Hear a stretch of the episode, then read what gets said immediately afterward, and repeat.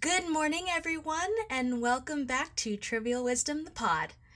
It's Mikel here with you today, and I've got some good news for you. What I've got for you today is some research from the Crowther Lab at E T H Zurich.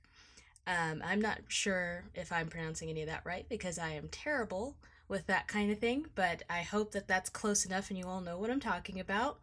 So the Crowther Lab is focused on uh, biology and studying the world, and what they've actually created is a map. A map with recommendations of where we could have the most impact if we reforested those areas, and that those areas are ripe for reforestation, which is really great news. I mean, our impacts on the earth have been, they've been intense.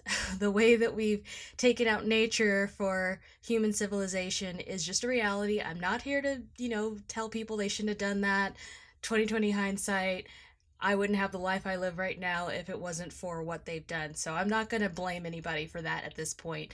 But the idea that we can try to reverse some of it by putting more trees into certain areas is it's very promising. Their research suggests that we could reforest worldwide zero point nine billion hectares of forest, of tree coverage. I don't know about you, but I didn't know how much a hectare was, so I had to look it up. Um, a hectare is approximately the size of a soccer field, uh, according to FIFA standards. And with this reforestation, if we did that, it would potentially, a mature forest, after it had fully grown, obviously not saplings, but the mature tree coverage of that amount could absorb or store two hundred five billion tons of carbon emissions. And they're saying that that is two-thirds of what humans are putting out right now. That's extraordinary. Two-thirds of what we're putting out right now, and it's it could be handled in a natural way with just trees doing their thing. That's amazing. So once again, the map identifies areas that would be well suited to this kind of reforestation. And it's not surprising, the countries that would be best suited to this are massive. Uh, their number one was Russia, U S is on that list, China, Brazil, Australia, Canada. So if you've got more space, there's just a better chance that you're going to have some land that's going to be suitable for reforestation.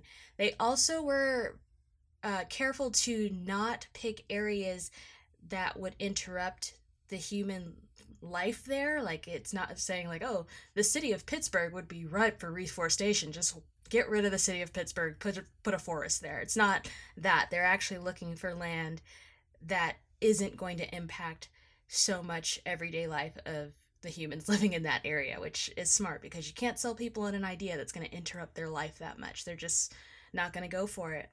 So what's exciting about this really is that we've got this tool that if we get into the hands of the right people, they can go out, have initiatives, even in small like nonprofits. If they go out and it's like, okay, where can we have the most impact if we're out here planting trees? A corporation who has a, a charity going where, you know, buy this and we plant a tree kind of a thing. Where will they have the most impact and who can they partner with? If this becomes a discussion, we could be looking at a reforestation of areas that will have an impact on climate change. Probably not solving it, but slowing it sounds like a really good idea to me. All right, guys, thank you so much for spending some time here with Trivial Wisdom, the pod. We love our listeners. Thank you so much for taking the time to come in and spend a few minutes just appreciating the world around us. You can always find us on Apple Podcasts. Please leave a review if you can. We love feedback. If you have some ideas of things you'd like to hear more about, if you would like to suggest some changes to our format, we're open to that. We're new, we're growing, we're happy to make this something that people really want to listen to.